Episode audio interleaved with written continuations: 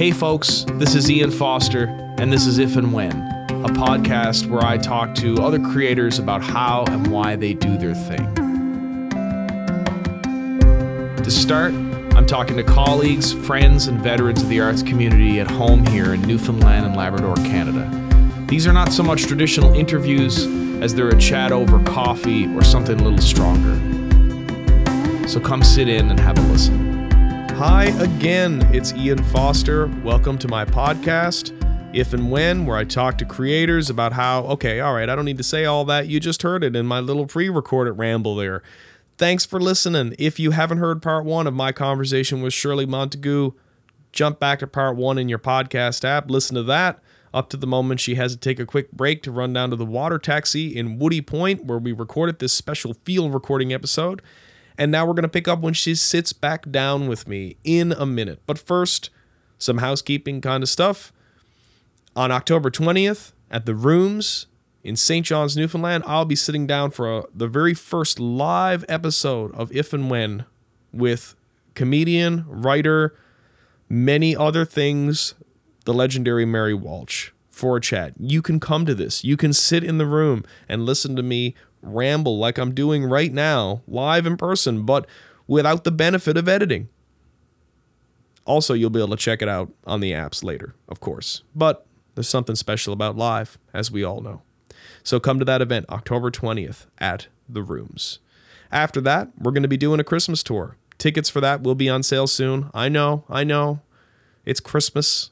Like, I know it's not Christmas yet, but this is how Christmas tours work, and we want to know that you're coming to celebrate this season with us. We did our very first Christmas tour last year, we being Nancy Hines and myself, and we had a great time.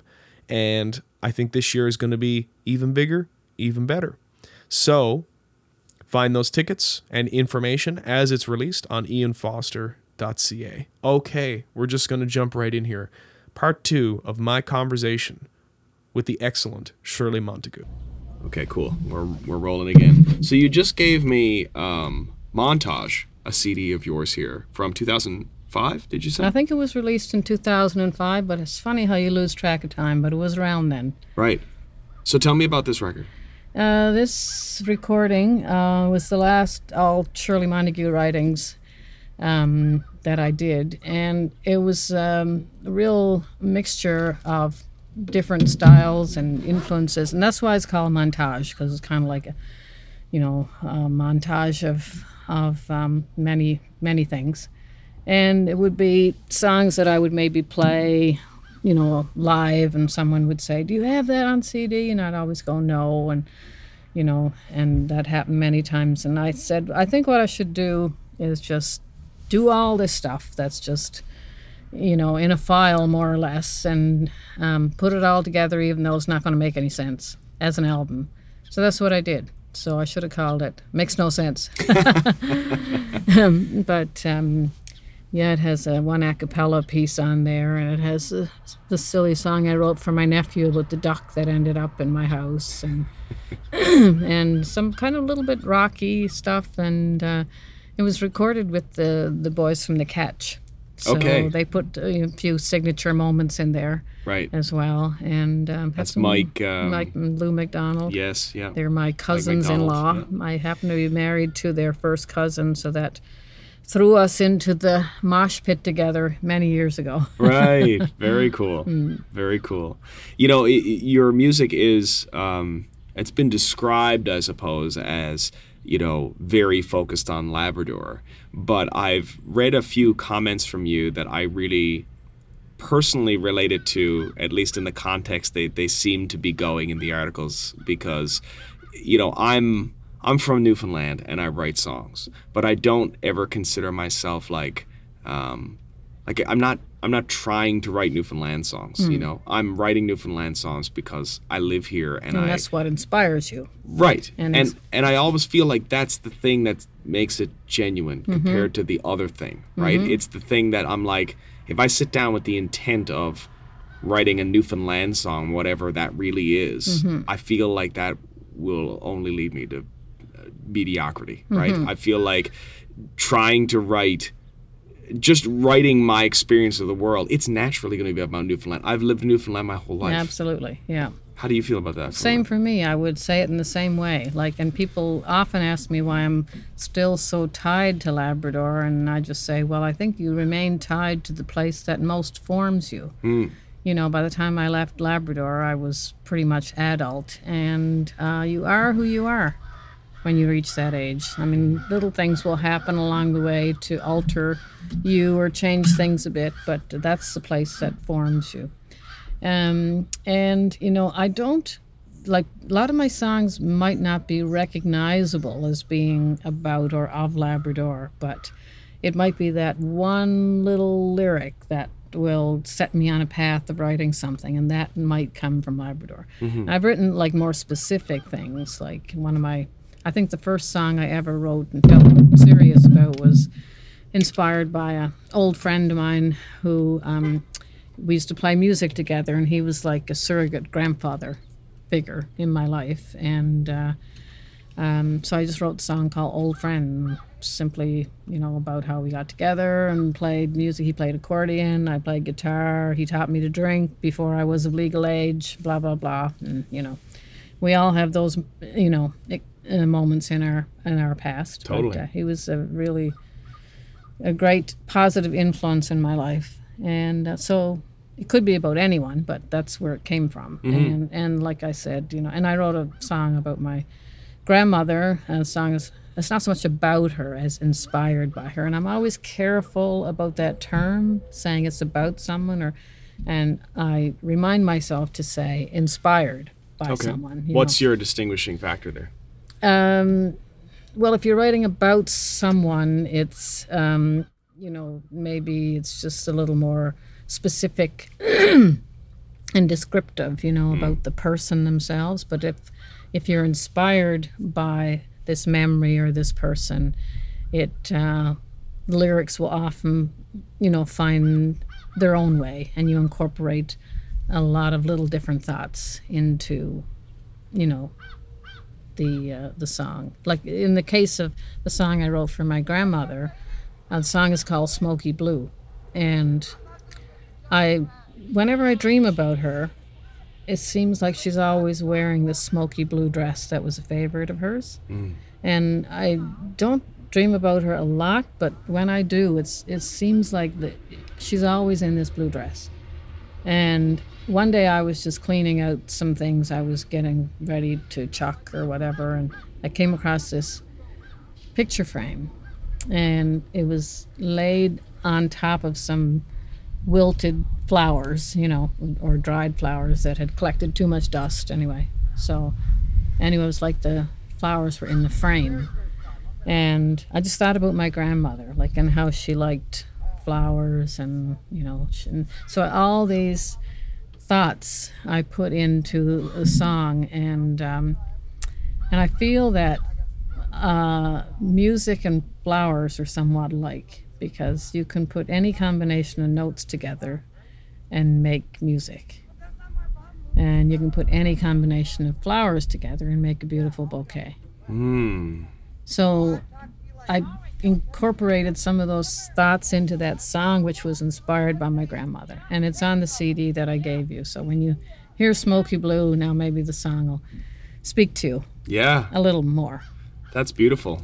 That's beautiful. So I love that um, that there's that specificity in your writing because I feel like one of the biggest misconceptions about popular music, and I'm using that term as broadly as possible. Basically, the way SOCAN uses it, if it's not classical, it's popular music. you Mm-hmm. Know, Well, um, I, I say uh, if it's not classical, it's folk music. right, right. And I love the definition of folk, trad- the traditional definition of Yeah. music of the people. I'm like, Yeah. what isn't music of the people? Exactly. Yeah. you know but i love I- that I, I find that there's a misconception that like you need to write broadly for a broad audience i fully disagree with that I i, believe you know if you're writing that very specific story about your mother that does not that still makes the hair the hair stand up on my arm I think you know the old saying. Uh, it's cliche, I know, but it's it's it's it's true and a valuable statement. Write what you know. yeah you know, and we all, I think, need to remind ourselves of that.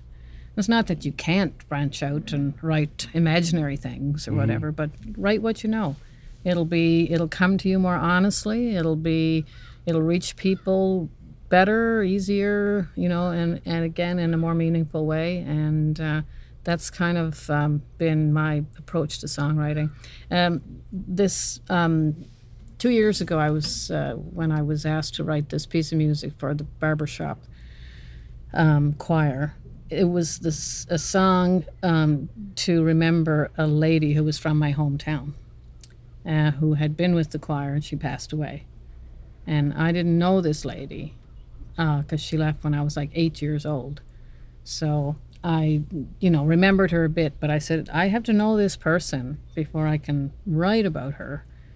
And so we met for coffee, and I said, just tell me everything you can about her. And so they went on with all kinds of things like she was a choir member, choir leader, she was a gardener, she was a community minded person, she was a healthcare provider, and tied to her church, and you know, just went on and on and on and on. And I didn't write anything down. I just let it all come in. And when I started writing, it actually came together quite easily because I felt through them that I really knew her. Mm. And uh, interestingly, she was from Northwest River, Labrador, and she moved to North River out in Conception Bay. Mm. And so I started uh, writing the piece uh, with the title, and I don't do that usually. I usually the title usually comes from the lyric itself. Once you have the full lyric written, I find that you probably are like that too. You find the title in there, Mm-hmm. but I just started with the title "River of Song," Mm. and the song grew from there. So Do you think there? Do you think there's any difference in uh, like what you just described touches on a very um, uh, solid pillar of folk music, which is you know immortalizing someone's life or story in song. And there's definitely been many a folk singer who have written stories about people that they've never known. Mm-hmm. Uh, in this case, you sort of did that, but there was it was a commission. You were asked to do it. Do you think that? Do you think there's a there's probably a distinction there? What do you think it is? What's the difference? Well, I think if you're asked to do something, you gotta find your feet. You know, like that's hence my meeting with the ladies who knew her. Like, you know, tell me about this person. Right. But if you're writing about someone you know, well, you have the foundation Yes. within you. Yes. So um, it's two like very different things. And I really was a bit intimidated when I was asked to write for someone else, especially a group, because I'm like, who makes the decision? How am I going to make 25 women happy? You know. Mm. Um, so there's all that to That think. of. committee element. Yeah. Yeah. So Yeah. where's this going to go? You know, I could put, as you know, 100 hours into it, and they say, well, it wasn't really what we were thinking. Right. And um, but anyway, um, yeah, com- being commissioned to write something is uh, probably not my comfort zone completely, but having felt the connection with this particular person because she was from my hometown, because I did remember her, I think that was like the start. Mm-hmm. But if someone came to me and said, uh, "Can you write a piece of music about uh, Mickey Mantle?" Mm-hmm. I'd be like, "What?" You know, and I'm sure it would never happen. Right. So, you know, the inspiration has come from somewhere. It can be a big seed or a little seed, Right. and grows with, you know, the fertilizer you throw on it. Sure. Mm. Uh, to go back to the, um, we were just talking about uh, how um, the the way we write, I guess, and the idea that you know Labrador is is you, you write about it instinctually. It's not a it's not a decided thing. Uh, I do think that there's an element of at least here you're a bit of a rep for Labrador. I mean, I think that that's fair to say. I think that your your involvement your whole life has been that. How is that to balance when it comes to I mean, maybe you're just trying not to think about it, presumably, because you don't want it to define you in any way. But inevitably, it, it will. People will go, well, Shirley Montague is the the documentarian musically of Labrador or whatever. Well, um, there's a bit of that, and I, um, I guess when I first came onto the scene, I, you know, presented myself as someone from Labrador because going back to what I said about you are from the place that most forms you, And I've lived in Norris Point for 40 something years, but I will never be from there because people saw me come from somewhere. Mm. You know, if I'm shopping in Corner Brook and people say, Where are you from? I say, I'm from Norris Point. Mm. If it's in a broader picture and people in Norris Point ask me, Where are you from? Well, I'm from Northwest River, Labrador, right? So you carry both banners, really. Mm. Um, but um, it's it's a bit, uh, you know, something that I, I I identify with without having to work at it because I'm still so tied to Labrador, Mhm. and I'm still and I'm also very tied to Gros Morne National Park. Mhm. And I always say I could not be happier. Um, I could not be happy, pardon me, anywhere that I couldn't be close to nature. Mhm. That's my. It's me. It's my soul. It's my heart. It's everything.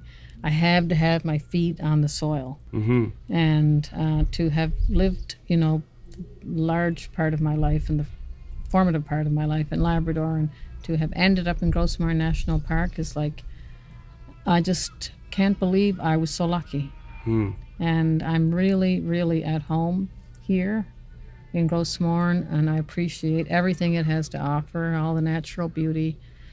And uh, but I still am very tied to Labrador, and it's important for me to go back there frequently. So Was the was there was that obvious from the start? I'm just uh, you know we, we kind of skipped over that part of your history, but when you left Labrador, what happened? How did you come to settle here in Gros Morne? um, I was uh, well, the man I am still married to um, was a student, medical student, and um, he was coming here to work for a year because he had owed some time. He had gone, excuse me, on a bursary program, so he was coming to Gros Morne.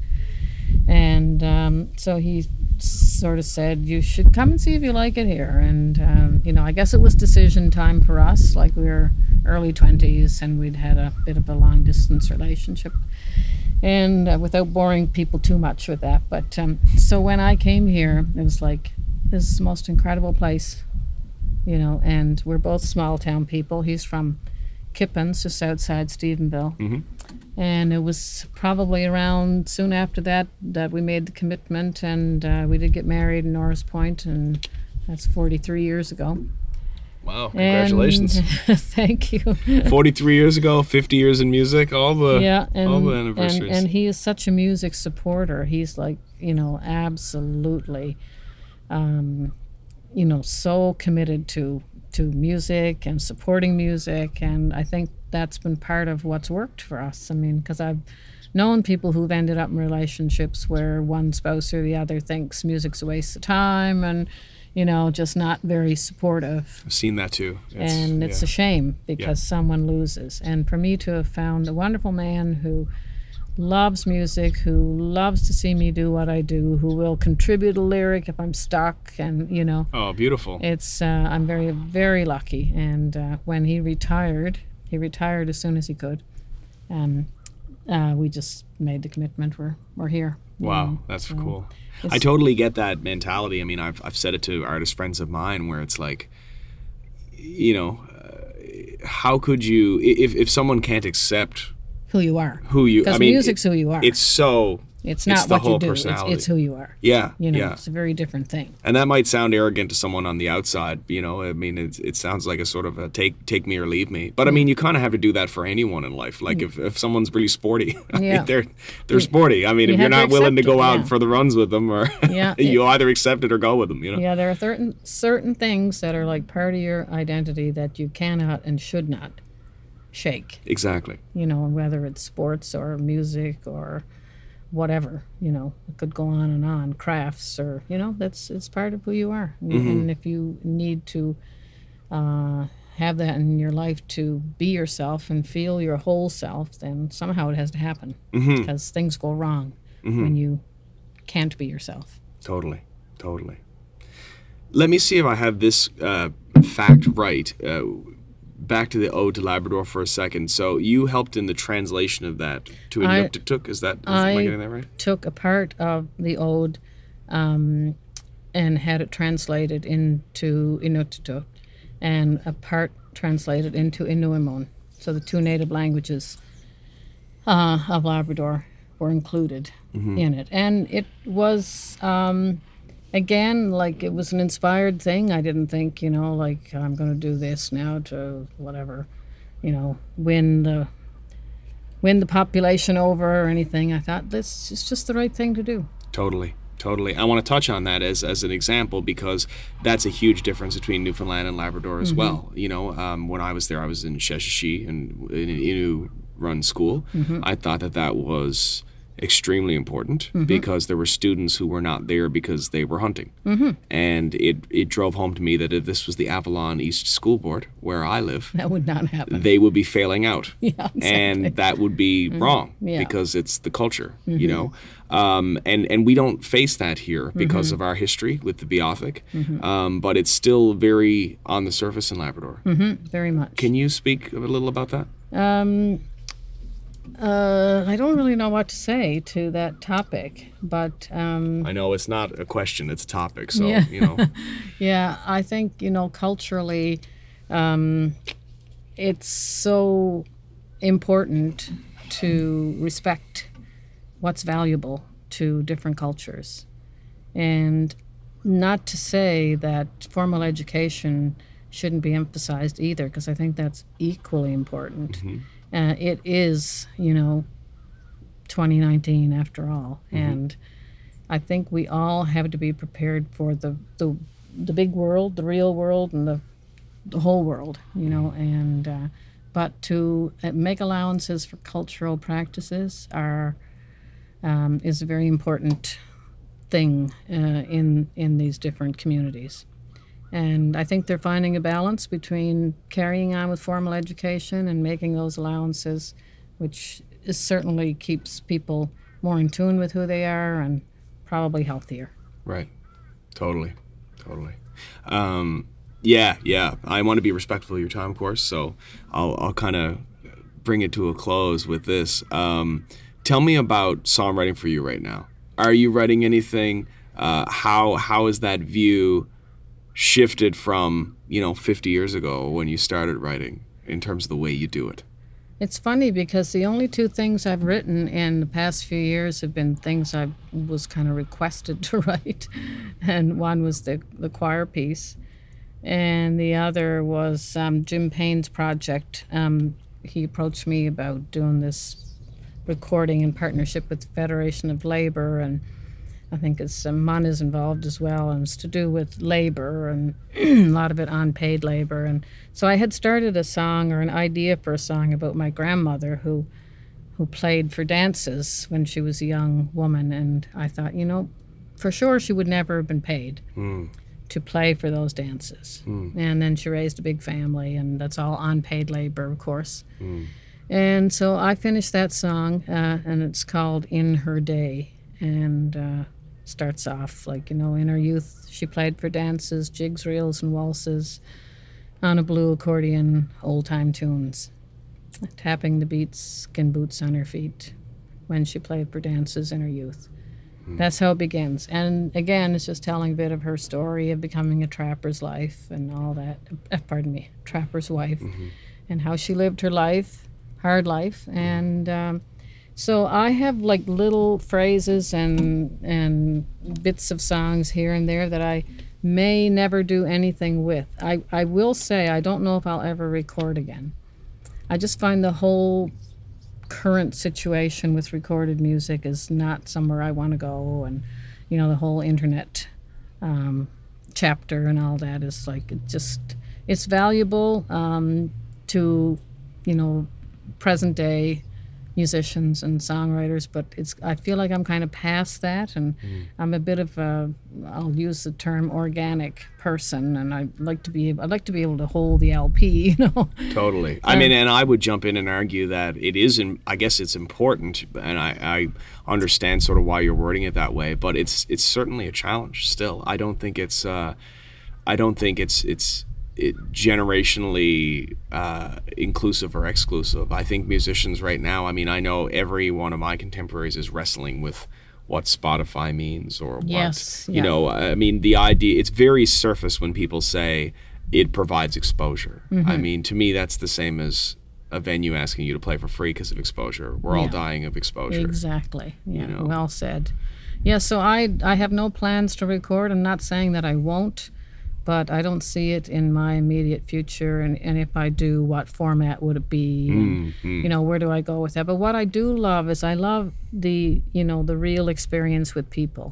So just performing for people is satisfying enough. I'm always shocked when somebody wants to buy a CD. so you know it's not totally dead, but it's uh, dying Mhm. fast. Mm. And but the rewards in the music industry for me are you know is multifaceted, and I'm as happy to present a stage or provide a stage is probably a better way to say it for Ian Foster or whoever. You know, like I'm happy in that role, and that's what Trails, Tales, and Tunes is about. It's a 10 day festival.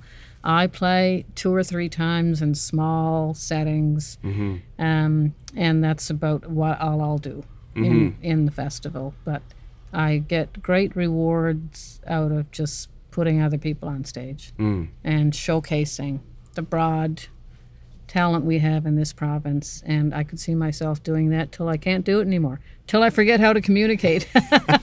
That's that'll be the end of me. Once I forget how to communicate, I'll be sitting home drinking tea and and enjoying the huge CD library that's in my house.